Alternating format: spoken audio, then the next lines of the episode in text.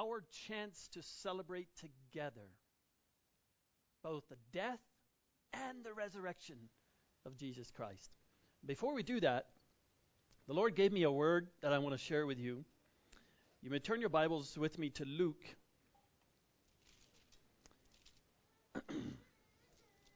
in Luke chapter 20, beginning in verse 34. Now, to give you a, a drop back, the Sadducees were a group of people who did not believe in the resurrection. Isn't that crazy? Really? Can you imagine a faith towards God that does not include your resurrection? Just stop and think about that. The boys and I thought about it not long ago. I think it was maybe this past week. We were talking about if Bosker, our dog, dies. And it, it, it's a little hard for us to comprehend. He's going to die and never live again. And I think Michael said to me, Dad, surely he's going to come back in the form of another dog or maybe a cat. Or I was like, Nope. He's dead. What do you mean he's dead? He's dead. He's turned into dust, dirt. That's it. That's all he's got is a dog's life. That's it. It's over. You see, we have become, as resurrected creatures, already in our spirits, we've become so resurrected, we can't comprehend a life with no resurrection. You're dead? And we as a church experienced that not long ago with Seth dying. And we put his body down into that grave. And we went home singing and eating salad together or potato salad, whatever we all had that evening, as we didn't, uh, it, it wasn't like we buried the dog, was it? This is why. The Sadducees came to Jesus in verse 33. Well, before this, they gave him a story. Verse 27. Now there came to him, to Jesus, some of the Sadducees who say that there is no resurrection. And they question him, saying, Teacher, Moses wrote for us that if a man's brother dies, having a wife, and he is childless, they have no children, his brother should take the wife and raise up offspring to his brother. He should marry her and have a family. Now, there were seven brothers, and the first took a wife and he died, no children. So his second brother married her, died, no children. And the third took her. In the same way, all seven died, leaving no children. Finally, the woman dies also, having had all seven brothers for her husband. Now, here's the trick question. In the resurrection, which we don't believe in. But Jesus, what do you say? In the resurrection, therefore, which one's wife will she be? For all seven had her as a wife. What does Jesus say? Listen closely. What would you say if someone asked you that question? Would you know what to say? Well, that's a pretty big problem, isn't it, in heaven for God? Now what's he going to do? I mean, on the earth it was quite easy. They died, and the next one had her, and they died, but now they're all in heaven together. Now what to do? There's seven men and one wife. That seems problematic. Which one will have her? The first one or the last one? Or the middle one? Jesus said to them, The sons of this age marry and are given in marriage. But those who are considered worthy to attain to that age and the resurrection from the dead neither marry nor are given in marriage. There is no marriage in heaven. So if your if your life on earth consists in your marriage relationship, you'll be disappointed in heaven. There'll be no husband and wife relationship there. not with each other. For neither can they die anymore, for they are like angels and are sons of God. Now listen closely. Being sons of the resurrection. We are children. I like how the King James says, children of the resurrection. And the Lord took that word to me and really spoke it deeply into my heart this past week. And I pray that He'll speak it so deeply into every one of our hearts because it will be life changing. Now, we may all agree no, we're not going to die like a dog. We know deep in our hearts we're going to live forever. We will have a new body.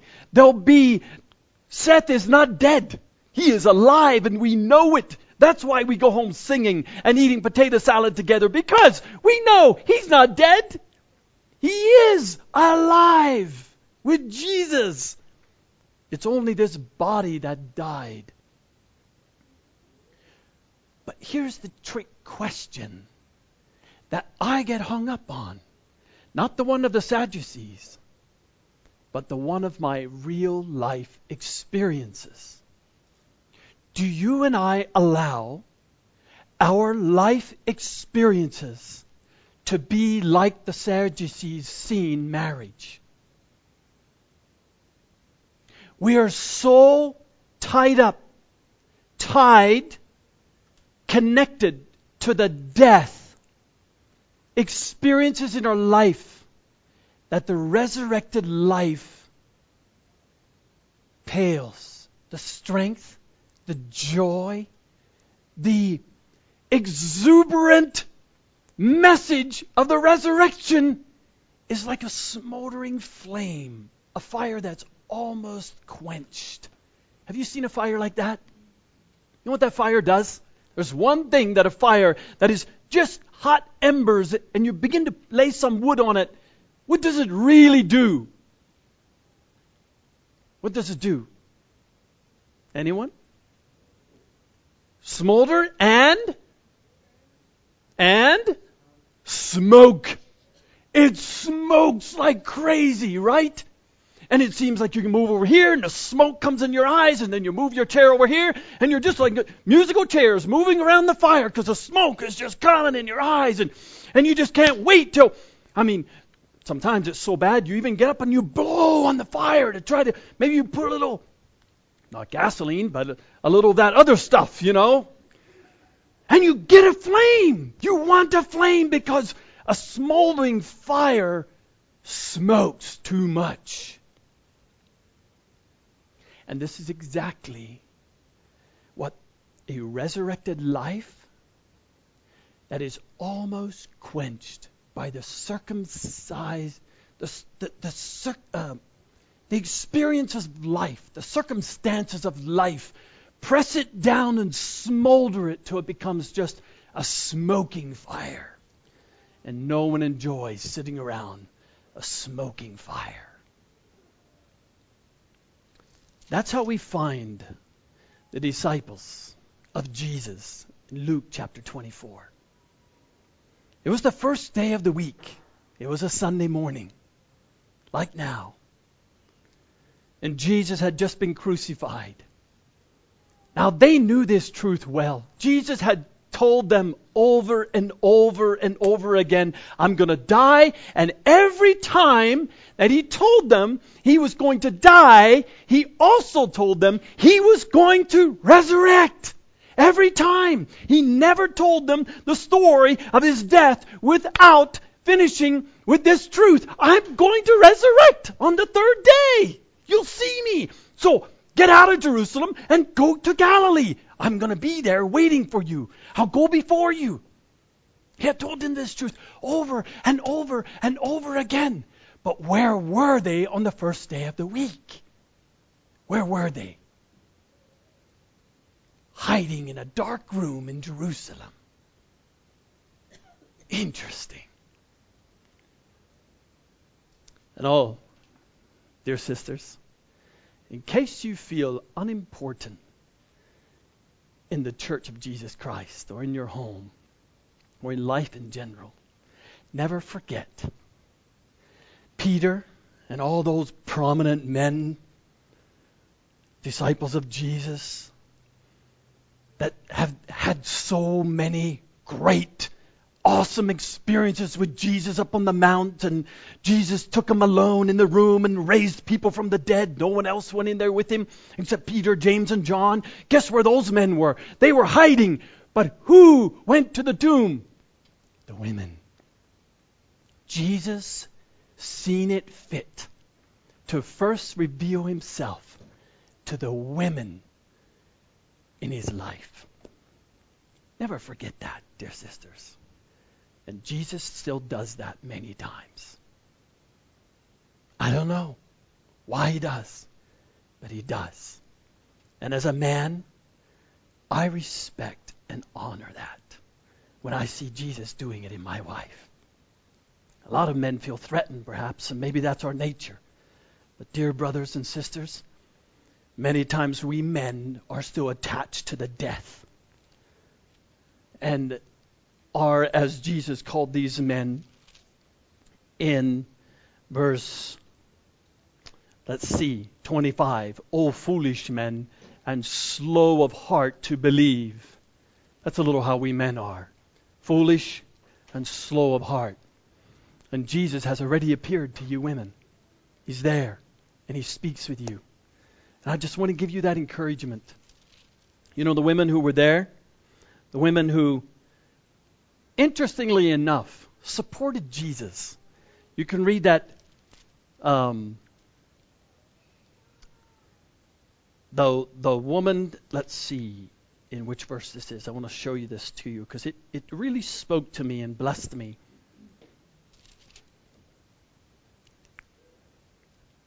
Verse 10. Now there were Mary Magdalene. What did Jesus do for her? You remember her story? What did Jesus do for this woman? Seven demons. She was completely demon possessed. And Jesus cast them all out and she followed Jesus. And then there was Joanna. Do you remember who Joanna was? Who was Joanna? Can someone tell me? So, huh? No. She was somebody's wife. Okay, turn your Bibles with me to chapter 8 of Luke in verse 3. And Joanna, the wife of Chuza. And Chuza was Herod's steward. That means he took care of Herod's money. He was his secretary. He was his steward of his house. He, he managed Herod, King Herod's affairs. And his wife, Joanna, was a woman. You know what she did with all that money? Herod's money? And this to me is just like God. God loves to take a wicked king's money. What do I hear? Okay. Uh, a, a, wicked king's money and through his wife support Jesus. Isn't that interesting? Look what she says. And Joanna, the wife of Chuza, Herod's steward, and Susanna, and many others were contributing to Jesus' support out of their private means. Now, they weren't taking Herod's money, they weren't stealing it. But Herod was paying Chuza a, probably a lot of money to take care of his all of his palace and eh, eh, all of his affairs. And here's Joanna, Chuza's wife. And out of they, their abundance, she supports Jesus all throughout his ministry. And she is one of the first women at the grave meeting Jesus. Quite interesting, yeah? I find it so. And the men, where are the men? Well, you'll find them in verse 11. And these, oh, the mother of James also, and also the other women, were telling these things to the apostles, and these words appeared to them as nonsense. they didn't believe the women. Oh, come on, wife. Come on, woman. That's nonsense. Is that how we men are sometimes? Our wives experience Jesus, and we see it as nonsense. Wait! These guys weren't heathens. This was Peter. This was James and John. This was Thomas and all of the others. They would not believe them. But Peter arose and ran to the tomb, stooping and looking in, and he saw the linen wrappings only, and he went away to his home, marveling at that what had happened. And then behold, two of them were on this road going to this city called Emmaus. And Emmaus was seven miles from Jerusalem. Have you ever walked seven miles in a day? Well, that's how far they were walking. They were going to Emmaus, and they were talking about all these things that happened, and we know the story, right? All of a sudden, another man was there with them. Maybe he came out, and there was a Y in the road, and he started walking with them. And in verse 18, and one of them named Cleopas answered and said to him, Are you the only one visiting Jerusalem and unaware of the things which have happened here in these days? And he said to them, What things? And they said to him, The things about Jesus the Nazarene, who was a prophet, mighty in deed and word in the sight of God and all the people. And how the chief priests, priests our rulers, delivered him up to sentence of death and crucified him. But we were hoping that it was he who was going to redeem Israel. Indeed, besides all this, it is the third day since these things happened. But also some women among us amazed us when they were at the tomb early in the morning and did not find his body. They came saying that they had also seen a vision. They didn't believe it was real angels. It was just a vision they seen. They were foolish and slow of heart. A vision of angels who said that he was alive.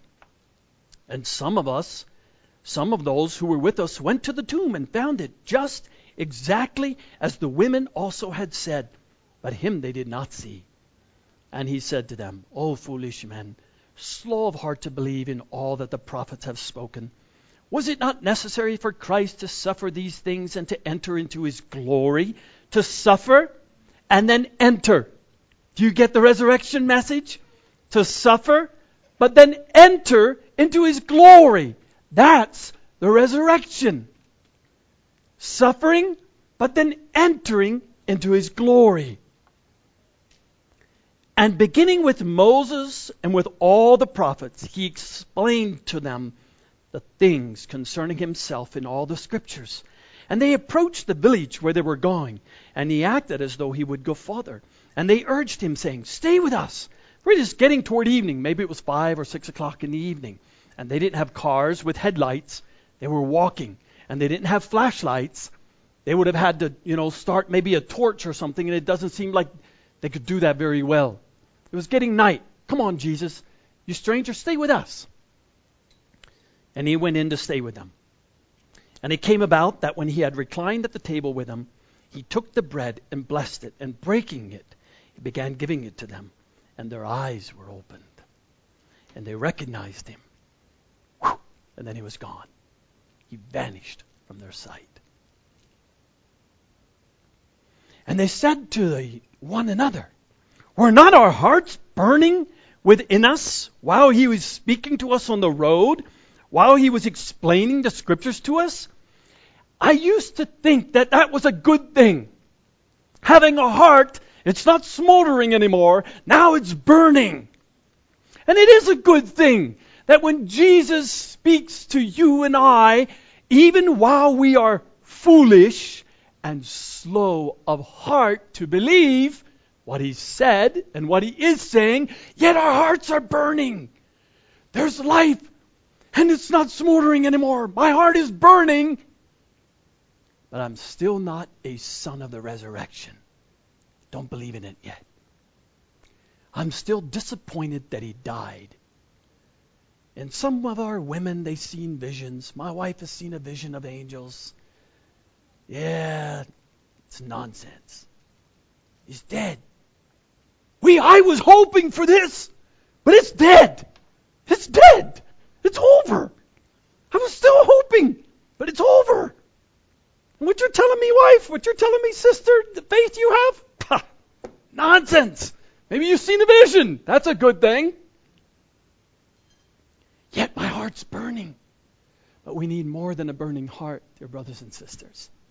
When we hear the words of Jesus, we need more than a burning heart. It's not good enough.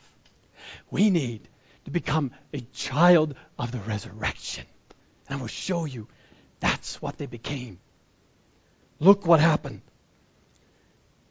Jesus blessed them, opened their eyes, and they knew it was Him.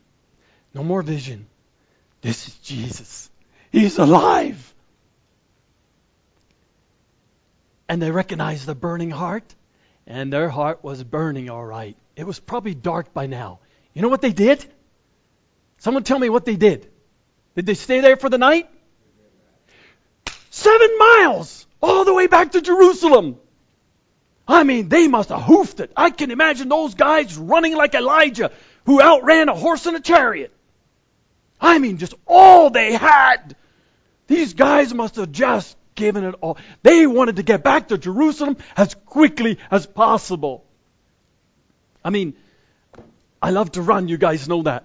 And but running seven miles in an hour? nah, not me. I mean, uh, uh, maybe in an hour, maybe two hours, maybe an hour and a half. Seven miles in an hour? You got to really be clipping it. I used to do that when I was young, maybe, but can you imagine running seven miles, getting back to Jerusalem? They arose that very hour, returned to Jerusalem, and gathered together, found the eleven gathered together, and those who were with them. And oh, there was a buzz going on.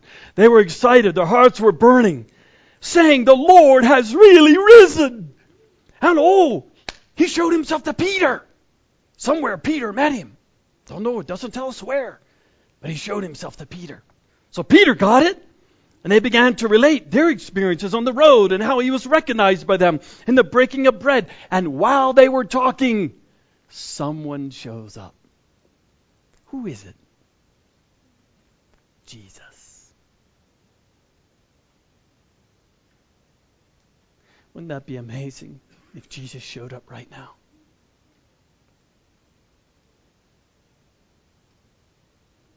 I imagine everything just got quiet. He himself stood in their midst. But they were startled and frightened. Why were they scared? Who did they think they were seeing? Jesus? No. Some ghost. Seriously, man? Come on, Jesus just showed up, I don't know, two hours ago.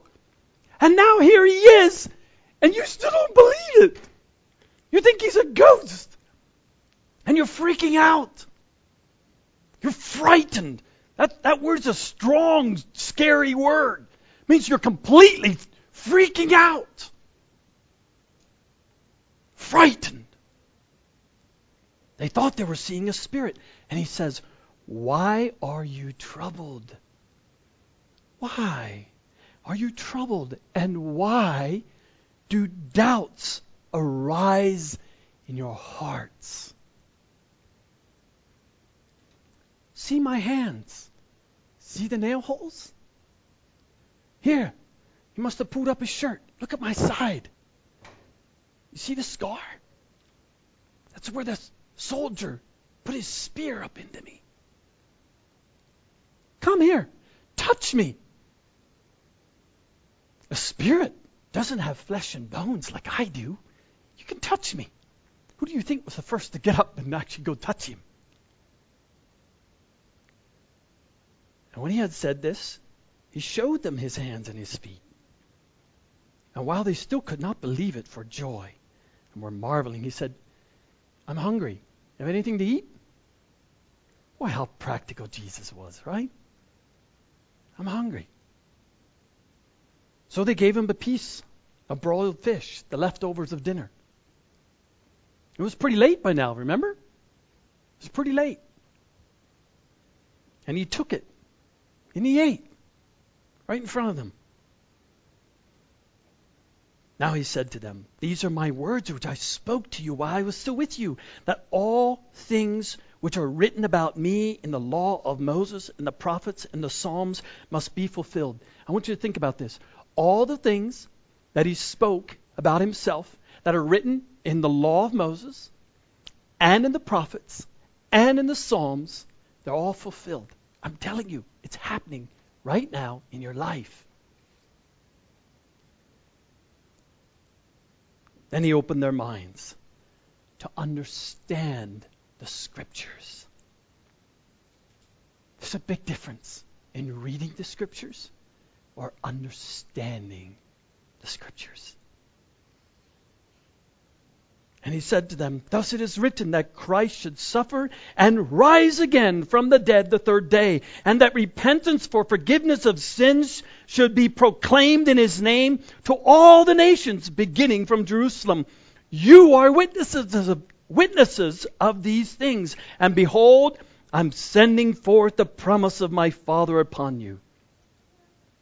And, but you are to stay in the city until you are clothed with power from on high. And look at the end. And they returned to Jerusalem with great joy. No more slow of heart. No more doubt arising in their hearts. No more freaking out. No more troubled. Joy. Slow of heart, foolish, troubled, and all kinds of doubts arising in your heart. Replaced with just one word joy. Joy. Has that been done in your life, dear brother, sister?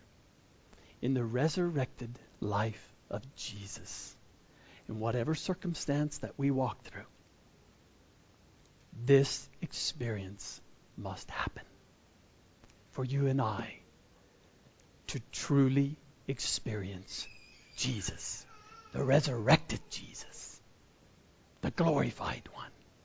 And now his life to be lived in us. Like it tells us in Romans chapter 8.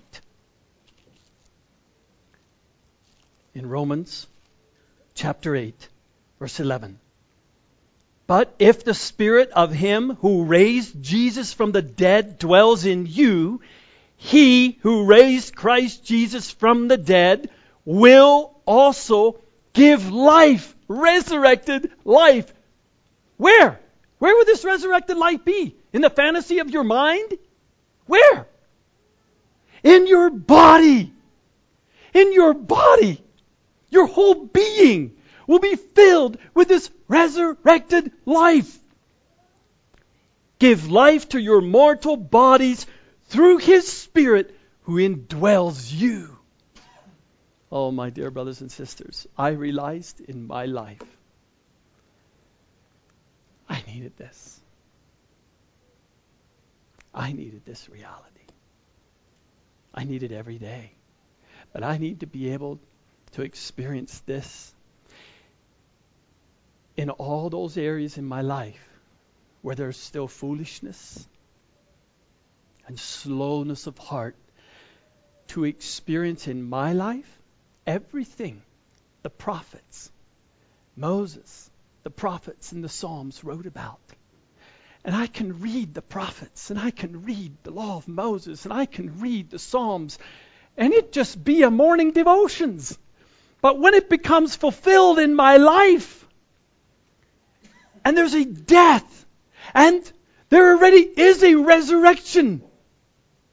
Jesus has risen out of that experience already for you and I, but I'm still locked in the room, troubled, fearful, walking down the road, through the road of life during the day, troubled about it, fearful, thinking what my wife is sensing and thinking is a Maybe nonsense is too strong of a word. Maybe I wouldn't tell her that, but in my heart, nonsense.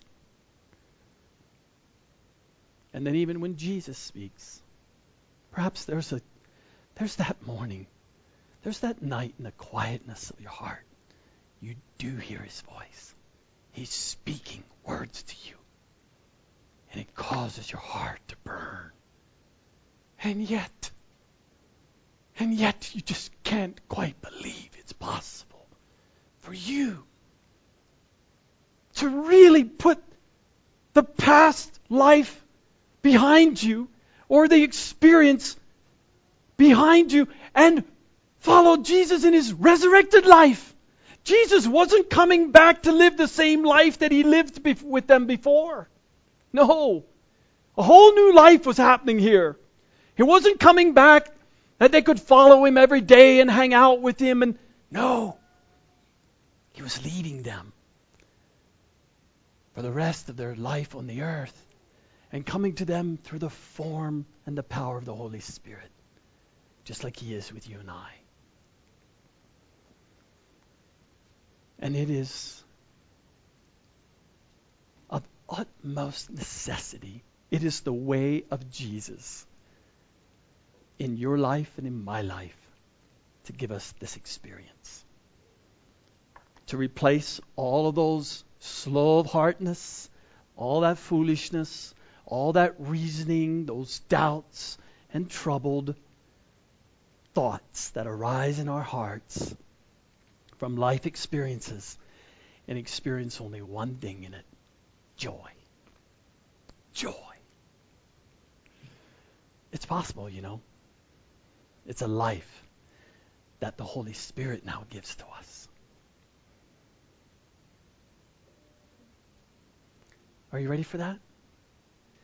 Are you ready to celebrate it? Let's do so. Oh, Father in heaven, we come to you in the name of Jesus. And thank you for your resurrected life. No more troubled, slow hearts, not even burning hearts, but, oh Lord, children of the resurrection. That's how we come. With your resurrected Holy Spirit in our lives giving us your joy. So we come to celebrate with joy. In Jesus' name, amen.